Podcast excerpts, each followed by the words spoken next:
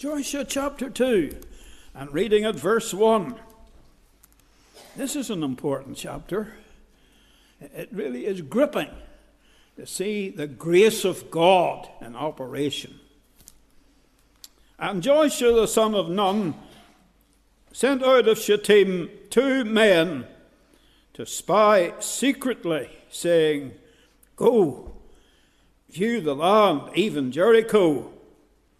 And they went and came into an harlot's house named Rahab and lodged there. And it was told the king of Jericho, saying, Behold, there came men in hither tonight of the children of Israel to search out the country. And the king of Jericho sent unto Rahab, saying, Bring forth the men that are come to thee, which are entered into thine house, for they become to search out all the country.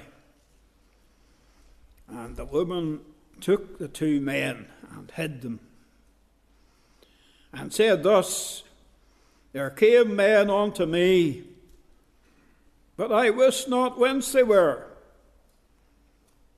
And it came to pass about the time of the shutting of the gate, when it was dark, that the men went out. Whether the men went, I wot not. Pursue after them quickly but you shall overtake them. But she had brought them up to the roof of the house and hid them with the stalks of flax which she had laid in order upon the roof. And the men pursued after them the way to Jordan unto the fords. And as soon as they which pursued after them were gone out, they shut the gate. Now back to the rooftop, verse 8. And before they were laid down, she came up unto them upon the roof. She said unto the men, I know that the Lord hath given you the land, and that your terror is fallen upon us and that all the inhabitants of the land faint because of you.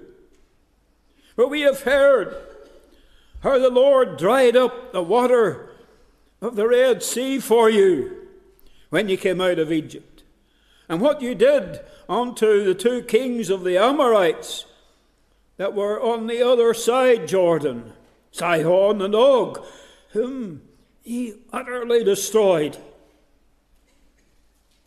as soon as we had heard these things, our hearts did melt. Neither did there remain any more courage in any man because of you. For the Lord your God, He is God in heaven above and in earth beneath.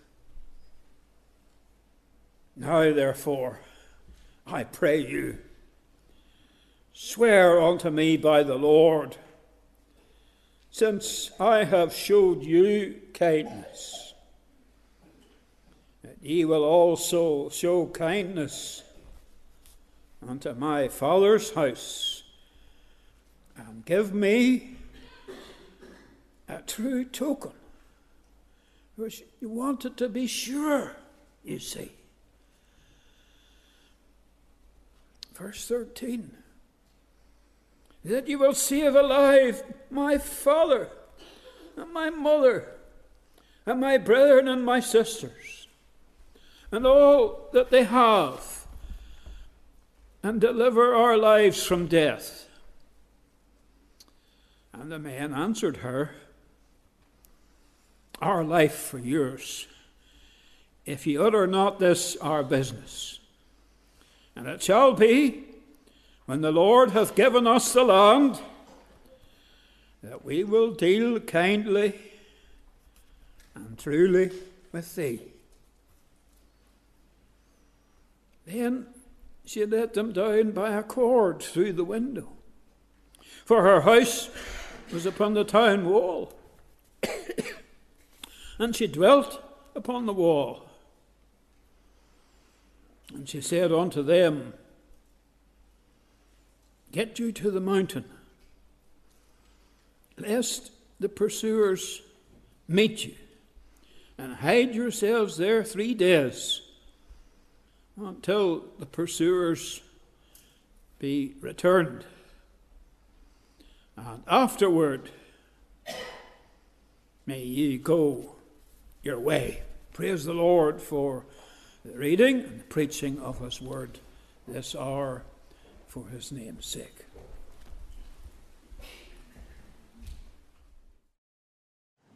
I'm going to ask you, please, again to turn in your Bibles to Joshua chapter 2, and we'll be going back and forward a little bit to chapter 6 as well. As we think tonight about another great conversion in the Old Testament. Tonight is the conversion of Rahab. And let's pray together and invite the Lord to really challenge our hearts and speak to us. Those of us that are saved, that God will give us vision and burden for a lost world and to spread the gospel and to share the truth of the cross with a world that is needy. And if you're not a Christian tonight, that the Lord will challenge your heart and that you too might enter into the wonderful blessing of sins forgiven. Let's pray together. Father, we thank thee, O God, for another Lord's Day evening. We thank thee, Lord, for a time of praise and worship. We thank thee, Lord, for fellowship with thy people. We thank thee, Lord, for the season of prayer, even before this meeting commenced. We thank thee, Lord, for the reading of thy word, and we pray that now, as we open the Bible together, that the Holy Spirit, the author of this book, will illuminate the Scriptures to our eyes, open our understanding, and open most of all our hearts to receive of thy fullness and to respond to whatever the Lord would say to us tonight. Remember especially, O God, those who are not yet converted. Bring them, Lord, by thy grace to the foot of the cross and may they too enter into newness of life. I pray for help. I pray for the anointing of the Holy Spirit. Hide me behind the cross. Glorify and exalt the Lord Jesus Christ, for it's in His name and for Thy glory that we pray. Amen. The grace of God in a person's life is a remarkable thing, and the grace of God in conversion is certainly a wonderful thing. And so many people are familiar with something of the story of John Newton, the hymn writer who wrote the words of the hymn Amazing Grace. John Newton left home as a young man and tragically entered into the slave trade, became a deserter, and ultimately became a slave himself. Escaped from that and then became an investor in the slave trade, a diabolical trade, if ever there was one. And then one night off the coast of Donegal, he was caught in a storm. He feared for his life. He began to pray and to cry unto God for mercy and for deliverance. And that storm was the beginning of a remarkable change that John Newton was soon to experience. God was merciful, preserved his life, he began to read the Bible, he began to read evangelical literature, and within four weeks of that night, whenever he first prayed and cried to God for mercy, the Spirit of God enabled him to embrace the evangelical faith and to put his faith and trust in the Lord Jesus Christ as his Saviour.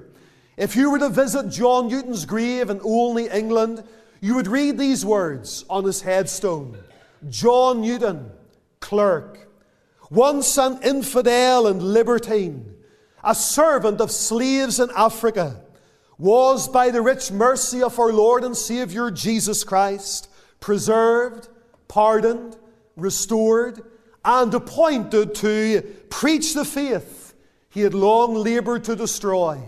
And of course, he went on to write the words, Amazing Grace. It was his testimony hymn and any person that is ever saved is only and only saved by grace. And the grace of God is a wonderful, wonderful thing. It is seen in the lives of many individuals in Scripture, and very remarkably in the life of Rahab, that we read about in Joshua 2 and then again in Joshua 6. And she's mentioned other places in Scripture as well, for example, Hebrews chapter 11. And so often, whenever you read about Rahab, she is referred to as Rahab the harlot. Rahab the harlot. And the grace of God did in her life some wonderful things. It's remarkable whenever you go to Hebrews 11, Faith's Hall of Fame, and you read about men like Abraham and Moses and some of the great men of faith and women of faith in the Old Testament, that Rahab's name is mentioned in Faith's Hall of Fame. Her name is also mentioned in Matthew's Gospel, chapter 1. We have the great genealogy that leads us to Jesus Christ, the Son of God. And right there in the middle of it all, you've got the name of Rahab. And that would indicate to us that Rahab, after she was converted, she settled down, she got married, she raised a family, and she had truly entered into newness of life. Every Old Testament conversion and every New Testament conversion and every conversion ever since has been by faith. By faith, the Bible says, Hebrews 11 31, by faith, the harlot Rahab perished not with them that believed not. So that's another way of saying, by faith, the harlot Rahab did believe. And by faith, the harlot Rahab was delivered that she should not perish after she had received the spies with peace. I want to speak for a little while tonight upon this, another Old Testament conversion, the conversion of the harlot Rahab. And I want you to consider, first of all, that her conversion was a distinct requirement. Rahab needed to be converted. She's just like every one of us. We're not singling out Rahab and saying, well, here was a woman given her lifestyle and she needed to be converted because of her lifestyle, and anybody else who was living a, a moral life, a decent life, a religious life, a respectable life, well, they didn't need to be converted. We're not saying that at all. Because the Word of God makes it clear that every single human being, if we are to enter into the joy of forgiveness and salvation, to receive eternal life, to be brought into the family of God, and one day to find ourselves in heaven, we all need to be converted. And therefore, Rahab was, was no different. Jesus Christ our Lord said, Except ye be converted and become as little children, childlike faith, ye shall in no wise enter into the kingdom of heaven. Now you'll notice that Rahab came from Jericho. That was the city that she was in chapter 2 of Joshua, verse number 1. Joshua the son of Nun sent out to Shittim two men to spy secretly, saying, Go and view the land, even Jericho. And they went and came into an harlot's house named Rahab and lodged there. That was the city that Rahab was in, the great city of Jericho. A large city, a fortified city, a walled city. Some people called it the Moon City because the moon god was worshipped in Jericho. It was one of the oldest cities of the ancient East, and was also a haven of idolatry. The true God of Israel, Jehovah, the God of heaven, the eternal God, was not recognized or worshipped in Jericho really at all. It was like the city of Athens that Paul saw, a city wholly given over to idolatry, no regard for the Word of God, no regard for the law of God, for the Ten Commandments, no regard for God at all, no regard for God Himself. And as we look at Britain today and we look at the West, it's faster becoming a lot like Jericho, secular, getting away from the Word of God entering into all sorts of New Age philosophies and false religion. And that's where Rahab lived. Chapter 6 And verse number 17 of the book of Joshua says, The city shall be accursed, even it and all that are therein to the Lord. Only Rahab the harlot shall live, she and all that are with her in her house, because she hid the messengers that she sent. So Jericho was a city that was condemned.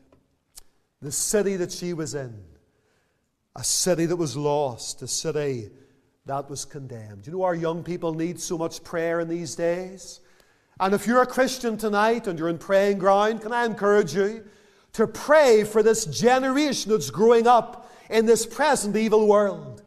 Young people now in their teens and even their early 20s, and even before that, primary school children now are being exposed to things that you or I were never exposed to at that tender age. And there's so many temptations in this world, so many pitfalls and so many snares. And young people need our prayers, given the age that we're living in. Not only the city that she was in, but consider the career that she was in. It says in verse 1 of Joshua 2 that they went and came into an harlot's house, and the harlot was named Rahab. And they lodged there. Just to put it very simply, Rahab was a prostitute. Rahab was an harlot. Now, many modern theologians and Bible commentators have tried to downplay the type of life that Rahab was living before she was converted. They have the idea that, that if she was a real harlot, a true prostitute, and it was a prolonged lifestyle, that that it would be un- unbecoming of Scripture and out of keeping with, with decency and morality that her name would be recorded in that genealogy in Matthew. And many have tried to downplay and dilute or deny that Rahab really was involved in this awful career. But, dear friends, tonight it simply shows us the greatness of God's grace. Romans chapter 5 and verse 20 said, Where sin did abound, grace did much more abound. Even the Apostle Paul said, This is a faithful saying and worthy of all acceptation. How that Christ Jesus came into the world to save sinners, of whom I am chief. You know, it's very easy for some of us, perhaps, to look at someone like Rahab and think, well, I haven't done the things that they have done. But you know, I believe there are greater sins than the sins that Rahab was guilty of. Did you ever look at the ministry of our Lord Jesus Christ and note that the sins that he seemed to rebuke more than other sins were the sins of pride, and the sins of unbelief, and the sins of indifference, and the sins of hypocrisy? And the people that the Lord exposed more than anybody else because of their sins were not adulterers or fornicators or harlots or prostitutes or tax collectors. So often he highlighted the sins in the religious establishment more than anybody else because of their pride, because of their self righteousness, because of their hypocrisy. George Whitefield, the great evangelist, however, once said, Jesus Christ will save the devil's castaways. And I suppose there would be many that would look at someone like Rahab and say, she is too far gone down that road to be redeemed and rescued. But Jesus Christ, the Son of God, specializes in changing hearts and changing lives and changing homes. The city that she was in the career that she was in. Maybe today, tonight in this meeting, you're in a situation, you're in a place, you're in a lifestyle, and you wonder, can God really save me? Can I really be converted? Could God really love a sinner like me? Yes, He can. A thousand times over. Where sin abounds, grace does much more abound.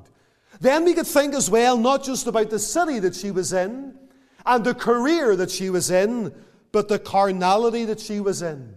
Rahab had embraced a life of sin and sensuality, selling her very body to lustful men. And friends, we too are living in an age of carnality. We are living in a generation of sexual immorality, prostitution, fornication, and adultery and homosexuality, and all of these things are very, very prevalent in our society. We are living in a carnal day and generation. But we must always remember these hearts of ours, what they really are. Jeremiah 79 says, The heart is deceitful above all things and desperately wicked. Who can, who can know it? Nobody really knows their own hearts at all. God says, I, the Lord, search the heart. God knows what's in the heart of man.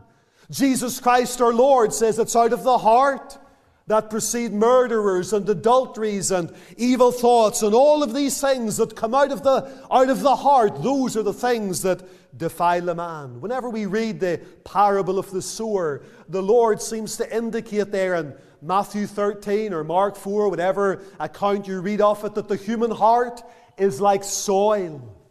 The Word of God is like seed. Some hearts are hard, some hearts are thorny. Some hearts are stony, and some hearts are well prepared to receive the seed of God's Word. But there are other types of seeds that can be sown in the human heart. And if that seed takes root in the heart, and that seed is nurtured, and that seed is watered, and that seed germinates, and that seed begins to take root, and that seed begins to grow in the heart, it might be all that long before the shoots of that seed and that seed sin are seen coming out of the life and growing and developing. And unless they're cut down, it can take over the life completely. So none of us tonight are in a position to say that there's not a sin that we are incapable of committing. I think it was Alan Redpath, the great Keswick speaker who ministered in Moody Memorial Church, Chicago, for many years said at the end of one of his great meetings that there's not one sin that I am incapable of committing five minutes after this meeting is over. He knew something of his heart that we are prone to wander and we are prone, even as believers, to leave the God we love. Then notice something else about why her conversion was a distinct requirement. Not just because of the city that she was in and the career that she was in and the carnality that she was in, but also the condemnation that she was under. Nationally, Jericho was condemned. We read that a little bit earlier in chapter 6 of Joshua and verse 17. Condemned because of its sin and its idolatry and its iniquity. And this old world of ours is like Jericho. It's condemned. It's lost. I wonder if God looks down from heaven tonight and sees this world of ours, what he really thinks. Is it really any different from the generation that Noah lived in? And we read back there in Genesis 6 that God saw. He's all seeing, He's all knowing. God saw that the wickedness of man was great in the earth. For every imagination of the thoughts of his heart was only evil continually. Does that not show us the all knowing and all seeing eye of God? That he knew that the, every imagination of the thoughts of men's heart was only evil continually. And so God says, I'm going to destroy it. I'm going to call Noah, a man who's found grace in my eyes, to build an ark to the saving of his house. Going to make sure that he preaches righteousness until the floods come. And Noah was faithful preaching. And the world at that time, the inhabitants were destroyed because he didn't turn to God. And Jesus Christ our Lord said in Matthew 24 that as it was in the days of Noah, so shall the coming of the Son of Man be. Nationally, Jericho was condemned. But personally, unless grace stepped in, unless faith was exercised, Rahab would be condemned personally on account of her own sin and her life without God. Sometimes we take comfort in being in the crowd and being in the majority. But Rahab came to learn that not only was her city condemned, but she personally was under condemnation because of her sin. You know, sin ever brings us under the wrath and the judgment and the condemnation of Almighty God. Some people have the idea that whenever they someday stand before the Almighty, that on that day God is going to make a decision and the books will be opened and God will correlate the evidence and God then will make a decision whether they enter into heaven or go down into a lost eternity in hell. But Jesus Christ our Lord said in John chapter 3 He that believeth not is condemned already, presently, right now. Why? Because he hath not believed in the name of the only begotten Son of God. And your sin and your unbelief tonight is the thing that's condemning you. And if you've never been converted, you're condemned personally, and you're condemned presently, and you're condemned potentially, unless you trust the Lord Jesus Christ as your Savior. Rahab's conversion was a distinct requirement. And I want you to understand tonight, in the authority of the Bible, that your conversion is a distinct requirement. You need to be saved. You need to be converted. You need to be born again of the Holy Spirit. You need to be redeemed and saved and forgiven and brought into the family and fold of God. Her conversion was a distinctness, a requirement. Secondly, her conversion was a direct response. Her conversion was a direct response. Now, Jonah says in Jonah chapter 2 and verse 9, Salvation is of the Lord, and it is. From beginning to end, from center to circumference, God's salvation is all of God and all of grace. But we also need to understand that nobody is passive in their conversion. Conversion is an active thing. A person, whenever they're converted, they are active in their conversion. They don't just get zapped and somehow find themselves all of a sudden a Christian. There are certain things that the grace of God initiates in a person's life. And in conversion, a person is active, a person is responsive. And whenever we trace the life and the circumstances of Rahab, you see that her conversion was a direct response to certain things. We might say that her conversion was a direct response to the providence of God. Rahab responded to the providence of God. In Joshua chapter 2, verse number 1, it says Joshua. And Joshua really means salvation is of the Lord, Jehovah is Savior. It's the Old Testament parallel to the title Jesus that we read so often in the New Testament, the name that was given to our Lord. Joshua, the Savior, the son of Nun, sent out of Shittim two men to spy secretly, saying, Go and view the land, even Jericho. And these two spies make their way towards Jericho, and it says that they lodged in the house of Rahab the harlot. Now, that was not because they were immoral. That was not because they wanted to avail themselves of the services that she was offering. But they went in, I believe, to Rahab's house to avoid suspicion. People looking on might see two men entering into Jericho and looking all around them and, and asking questions with strange dialects and people that were not known in the city of Jericho. It might arouse suspicion that these are spies, enemy spies coming in. But entering into a place like Rahab's house wouldn't arouse all that much suspicion. They've just come on their way through and they're entering into the house of the harlot. And we read that she received them with peace. In Hebrews chapter 11, verse number 31. Joshua 2, verse 4 says, The men came in, and it says that she hid them. She discovered who they were. We read further on that these men were messengers. I believe they shared the gospel with her. And she received these spies, and she began to realize who these men were. And she began to realize why they were there, not to take advantage of her, but they were there to spy out the land. And surely Rahab is discovering now these men are men whose faith is in Jehovah. And here they are in my home, directed by Joshua, this great military leader and general, this great deliverer, this great Savior. And the providence of God is unfolding in the life of Rahab, and maybe she's beginning to wonder does God have a plan and purpose for me?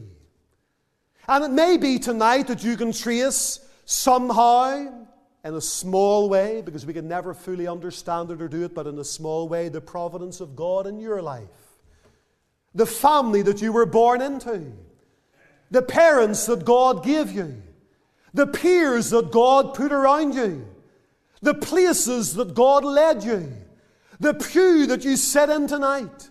The preaching that you sit under. The prayers that have gone up for you.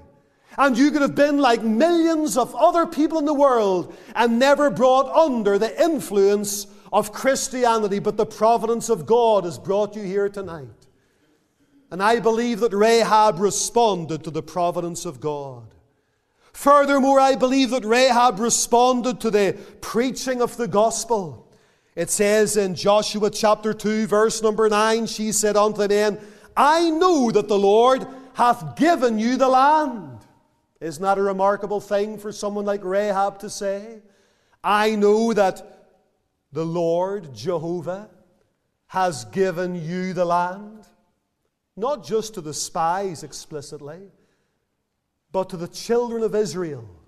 She knew this land and this city. It's God's land, it's the Lord's land, and God is giving it now to the children of Israel. And she knew that. How did she know that? She also knew, it says in verse 9, that terror is fallen upon us because of the inhabitants of the land that faint because of you. God has given you the land. And terror is fallen upon us. How did she know it? Because it says in verse 10, For we have heard. Someone had told her that the land was the Lord's. Someone had told her that Jericho was condemned. Verse 10 as well, someone had told her that the Lord had dried up the water of the Red Sea. And then in verse number 11, as soon as we heard these things, our hearts did melt, neither did there remain any more courage in any man because of you. For the Lord your God, He is God in heaven above and in earth beneath. And it seems that Rahab has heard a lot of the preaching of the good news. Good news for God's people. Bad news for those who do not belong yet to the Lord. And yet she listened to the promises of God. She heard about the purposes of God. She learned about the power of God. And she says her heart's melted. Now, there's different ways of looking at that, isn't there? It might indicate that their hearts feel them for fear.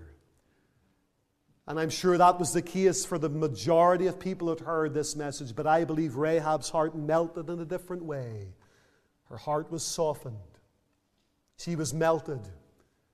Her heart became soft and her heart became tender. And so many of you tonight have listened to the preaching of the Word of God. What are you doing with it? Has your heart ever been melted? Have you ever realized that God has a plan and a purpose for your life? And that God is sovereign and God is in control. And that you're under the judgment of God and you need Christ, you need a Savior. It says in Joshua 6:25 that these two men are described as being messengers. I believe that yes, they were messengers that were going to bring a message back to Joshua. But I believe that long before they carried that message back from Jericho, they were coming as God would give them opportunity to bring a message of hope to people like Rahab. It seems impossible to me that these two men would sit in her home and not share some good news with her. She responded to the providence of God. She responded to the preaching of the gospel. She responded to the power of grace. Rahab responded to the truth in faith. We read that earlier, didn't we, in chapter 11, verse 31 of the book of Hebrews. By faith, Rahab perished not with them that believed not. She responded in faith. And in faith, she received the grace of God's salvation. We're not exactly sure when this happened. We cannot pinpoint how or when it happened, but we know certainly that it must have happened, that it did happen because her life was changed forever. Grace reached her. This Gentile, this harlot living in sin and in iniquity, God's grace reached her. And God's grace lifted her. And God's grace changed her life forever. Grace is unmerited favor. Isn't it wonderful tonight that the God of the Bible and the God of heaven is described as being the God of grace? He's gracious, He's loving, He's merciful, He's kind. And people like Rahab and people like Moses and people like Abraham, who we have considered already, and others who we'll consider, God willing, into the, the months that lie ahead, can find grace in Jesus Christ. And you can throw yourself tonight at the Saviour's feet and commit and commend yourself to the grace of God and be wonderfully saved and wonderfully delivered. I'm sure that maybe some in the meeting tonight have read or listened to the testimony of an American woman by the name of Rosaria Butterfield. She was a woman gifted with a tremendous intellect. She was an academic, she was a university professor. She was also a, a practicing lesbian, and she was a gay rights activist. No thought of God at all, and was writing books to promote the whole LGBT agenda. And unknown to her that just down the street from where she lived there was a Reformed Presbyterian minister. And one of his elders had come into the knowledge of this woman living in the locality and writing books. And he spoke to the pastor about that, and the pastor invited this woman over to his home for dinner along with his wife. And she thought she would go along for research purposes to find out what these Christians believe, that she might, in a sense, undermine their, their beliefs in this book that she was intending to write. She said the amazing thing was, as I went to that pastor's house, he didn't preach to me. He didn't talk about my sins and the one sin that would be glaringly obvious to many Christian people. He never mentioned that. He didn't even invite me to church. Him and his wife just brought me in, my partner, fed me and talked to me like a human being.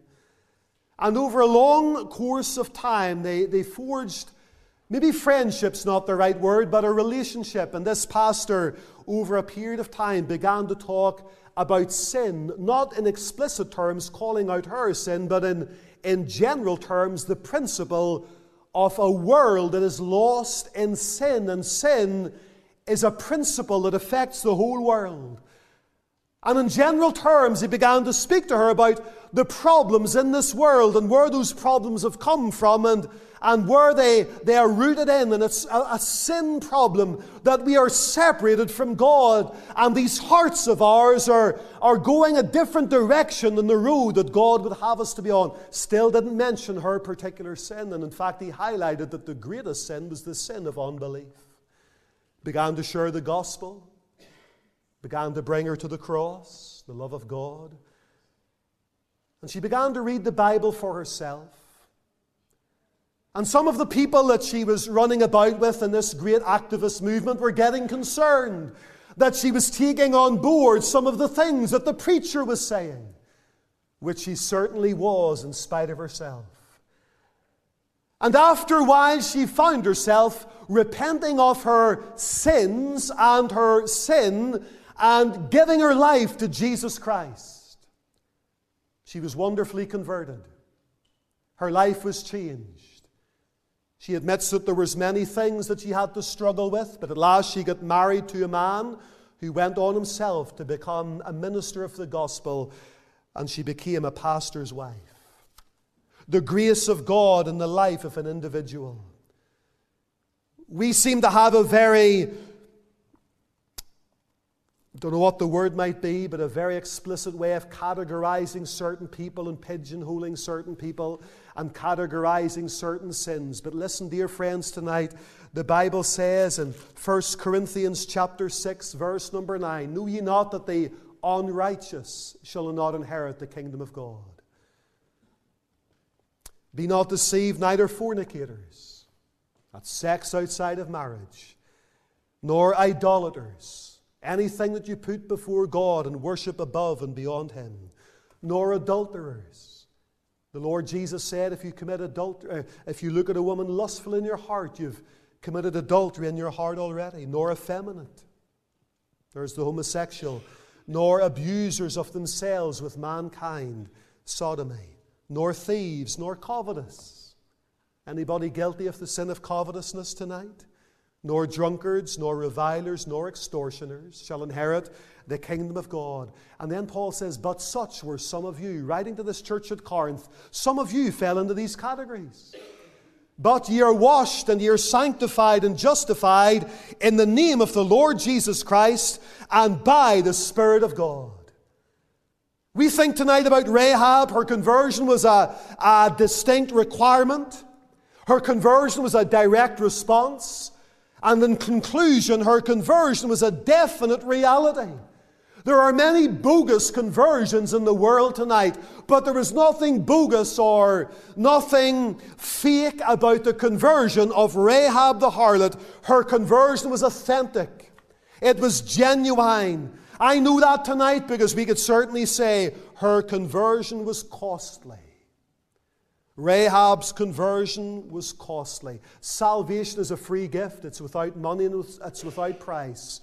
But for some, it is more costly than others to become a Christian. Her conversion would cost her her career.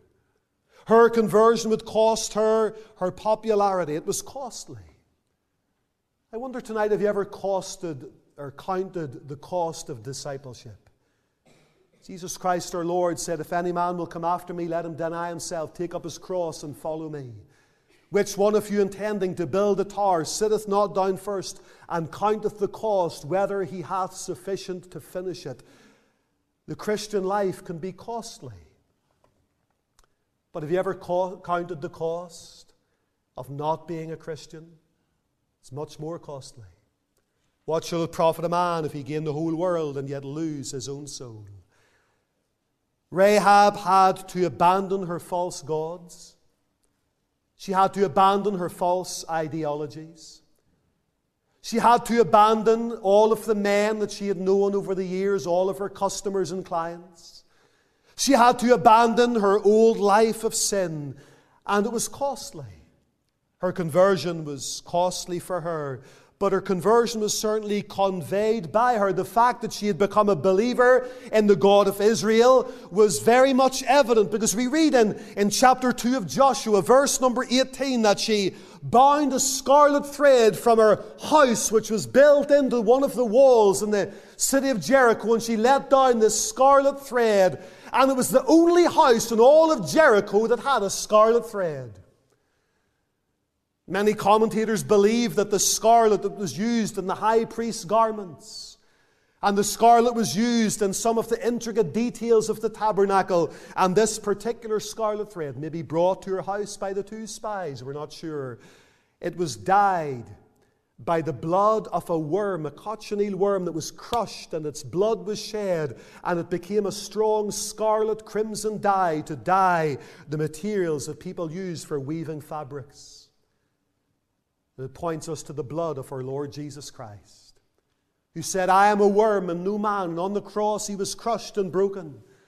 And from Genesis to Revelation, there's a scarlet thread, the, the blood that goes all the way through Scripture. And just as the Lord said to the children of Israel in Egypt, When I see the blood, I will pass over you. That scarlet thread was a, a symbol to the world around her and to God Himself that Rahab was under the blood and she was risking her very life for what she believed, bringing in these spies and receiving them with peace. Jesus Christ said, By this shall men know that ye are my disciples, that ye have love one for another. And here were two men that loved her in the Lord, not in a lustful, licentious way. Two real, authentic, genuine men that she could trust for all the right reasons because they were followers of the God of heaven. Her faith was costly, her faith was conveyed, her faith was comprehensible in her. It was so easy to see that Rahab was truly converted. James chapter 2 and verse 25 says, Was not the harlot Rahab justified by works? What does that mean? She was justified in a legal sense before God by faith. But the faith that she exercised and the conversion that she enjoyed was justified in the sight of men by the life that she was now living. Faith without works is dead. Her faith was justified by the works that she was now forsaking and the other works, the good works that she was now engaging in. And she perished not, according to Hebrews 11:31, she perished not with them that believe not. She was saved from the wrath to come. She perished not with them that believe not. You know, that shows us, doesn't it? That those who do not believe will perish. Isn't that what our Lord taught in John 3 and verse number 16? For God so loved the world that he gave his only begotten Son, that whosoever believeth in him should not perish but have everlasting life. That was Rahab. What about you tonight? The Word of God says that only Rahab and her household were saved. Very few people in this day and generation seem to be taking up the cross and entering into newness of life. But it's the best decision you'll ever make. It's the right thing. I wonder tonight will you come and put your faith and trust in the God that delivered Rahab, the God that saved Moses, the God that saved Abraham, the God that saved many people in this meeting tonight. Will you put your trust in Christ and be wonderfully converted?